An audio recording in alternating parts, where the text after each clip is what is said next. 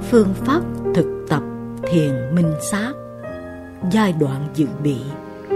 Hành giả nào thật tâm muốn cho thiền minh sát được phát triển và đạt tới trực giác?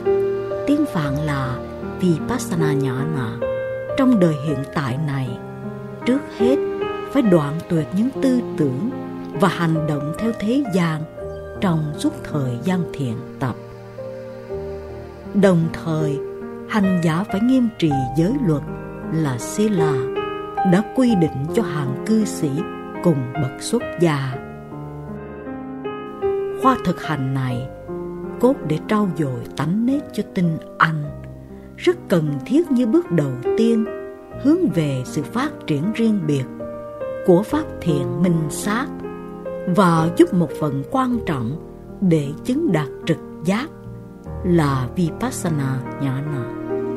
Vì đó mà hành giả phải hoàn toàn tin cậy rằng một phẩm hạnh tốt đẹp, toàn hảo, tinh khiết sẽ chắc chắn đưa hành giả đến mục đích trọng yếu. Nếu hành giả vì vô ý lỡ khinh thị một bậc thánh nhân là Arya hoặc xuất lời trớ trêu phải thân hành sám hối hoặc sở cậy vị thiền sư của mình, làm trung gian, xin ân xá tội lỗi. Trong chú giải có ghi rằng, hành giả phải hoàn toàn tin nơi Đức Phật trong thời gian thiền tập. Sự tin tưởng ấy có lợi ích, vì hành giả sẽ không kinh sợ khi họ thấy một vài ảo tưởng xấu xa hoặc ghê gớm trong lúc hành thiền.